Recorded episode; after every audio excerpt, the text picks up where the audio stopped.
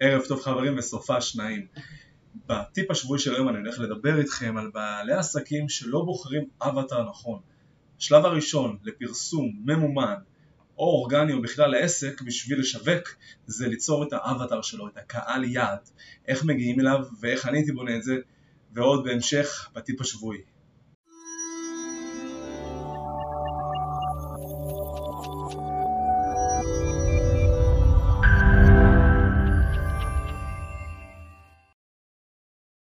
אוקיי, אז מה שאני רוצה להראות לכם פה זה מחקר שוק בעברית שאני עשיתי למערכת פלטפורמה שאני מפתח, שזה marketplace לניהול פרויקטים שיווקיים, אה, גם מערכת לניהול פרויקטים וגם marketplace ייחודי באופן נפרד בעצם במקום אחד ובניתי לו אה, באופן בסיסי ביותר מחקר שוק שמתאר את האווטאר שאני מתאר אותו כהלקוח הגברי לכאורה ולקוח שני שלקחתי בכוונה את הלקוח הנשי. עכשיו אין פה עניין של הפרדה בין גבר לאישה, אני פשוט רוצה להתייחס איך אפשר לקחת את שני המינים משני נקודות קיצון.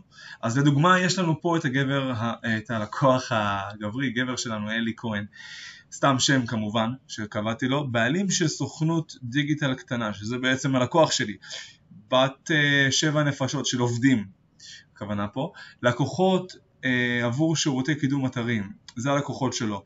הוא בסוף שנות ה-20 לחייו, משהו כמו 29-30, שוכר בית עם אשתו. שוב, זה חשוב לציין מה המעמד הסוציו-אקונומי שלו, אם יש לו בעצם בית פרטי, אם הוא עשיר מספיק בשביל כמה בתים, או אולי הוא שוכר דירה ולא באמת בעלים של הבית שלו. ואפילו ציינתי מה עובר עליו בחיים האישיים, בקרוב אשתו תלד את הבת הראשונה שלהם, ועל איזה רכב הוא נוסע. ו...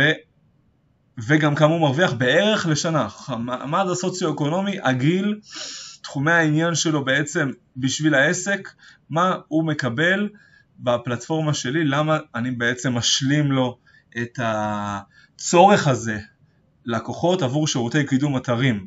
אז המערכת מביאה כלים לניהול פרויקטים של קידום אתרים, לכן הוא רלוונטי לי.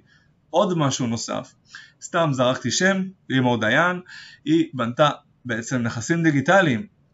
היא גם סוחרת בית עם בעלה והיא רק נכנסה להיריון.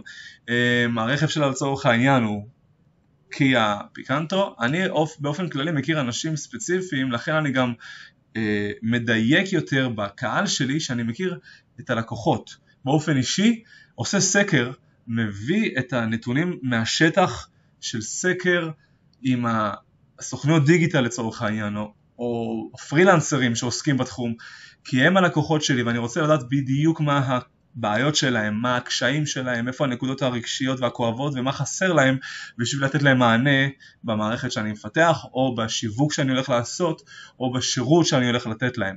ואז אני ממשיך ואומר, היא בסוף שנות ה-20 לחייה, גם פה מעמד סוציו-אקונומי, מה היא מרוויחה בערך לשנה, זה לא משנה אם היא גבר או אישה, אגב יכול להיות גם גבר שמרוויח ככה, יכול להיות שאישה תרוויח פי 10 מהגבר, אבל בואו נהיה מציאותיים ונתייחס באמת למה שקיים היום, אה, בדרך כלל יש אה, הבדל ופער, אבל לא משנה, פה אני לא מתייחס בכלל לעניין הזה, אני פשוט אומר, היא או הוא גבר או אישה שמרוויחים בערך פרילנסרים, כפרילנסרים, את ה-50-70 אלף, עדיין עוסקים פטורים, זו הכוונה, הם צריכים לנהל את הנכסים הדיגיטליים של עצמם שהם רוצים למכור לידים ללקוחות שלהם בעתיד. אז מה אני עושה? במערכת אני מביא להם בעצם את הכלים לעקוב ולשפר עם הנקודות הנכונות מה לשפר במערכת אה, בעזרת המערכת באתר שלהם.